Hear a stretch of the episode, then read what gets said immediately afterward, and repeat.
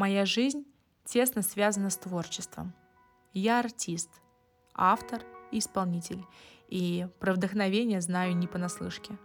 И мне очень близки слова «вдохновление» — это такая гостья, которая не любит посещать ленивых. Всем самого доброго времени суток, мои дорогие слушатели. С вами Виктория Животовская, и вы на канале «Путь к совершенству». И прекрасную фразу, прекрасную цитату я озвучила а, великого исполнителя Чайковского.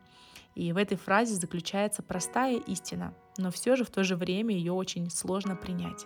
Женщины очень часто задаются вопросом, этот вопрос очень часто поднимается на моих э, тренингах, на моих курсах, как вдохновлять мужчин на значимые поступки, подвиги и какие-то свершения, как, как вдохновить их э, дарить подарки дорогие и так далее. И, конечно же, я всегда спрашиваю, а задайте себе вопрос, а я сама ощущаю вдохновение? Многие полагают, что вдохновение это какая-то такая непостоянная муза, она то приходит, то не приходит, то посещает нас, то завтра улетела куда-то. На самом деле поиск вдохновения — это работа. Порой трудная и упорная, творческая и непрекращающая, самое главное, но дающая постоянные и какие-то потрясающие результаты. Вдохновение — это состояние наивысшего подъема, когда возможно все — Давайте разбираться вместе, где же искать вдохновение для себя и для своего мужчины. Говоря о вдохновении, мы обычно переносим свое внимание наружу, ищем его извне или живем в ожидании какого-то чуда.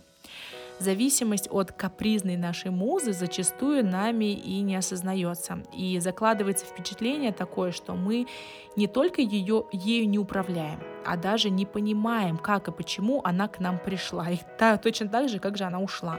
Через дверь, в окно, через звонок от подруги, через улыбку ребенка, через лучик солнца, который будет отражаться к нам из окна. Очень интересный вопрос, зависит ли вдохновение от нас?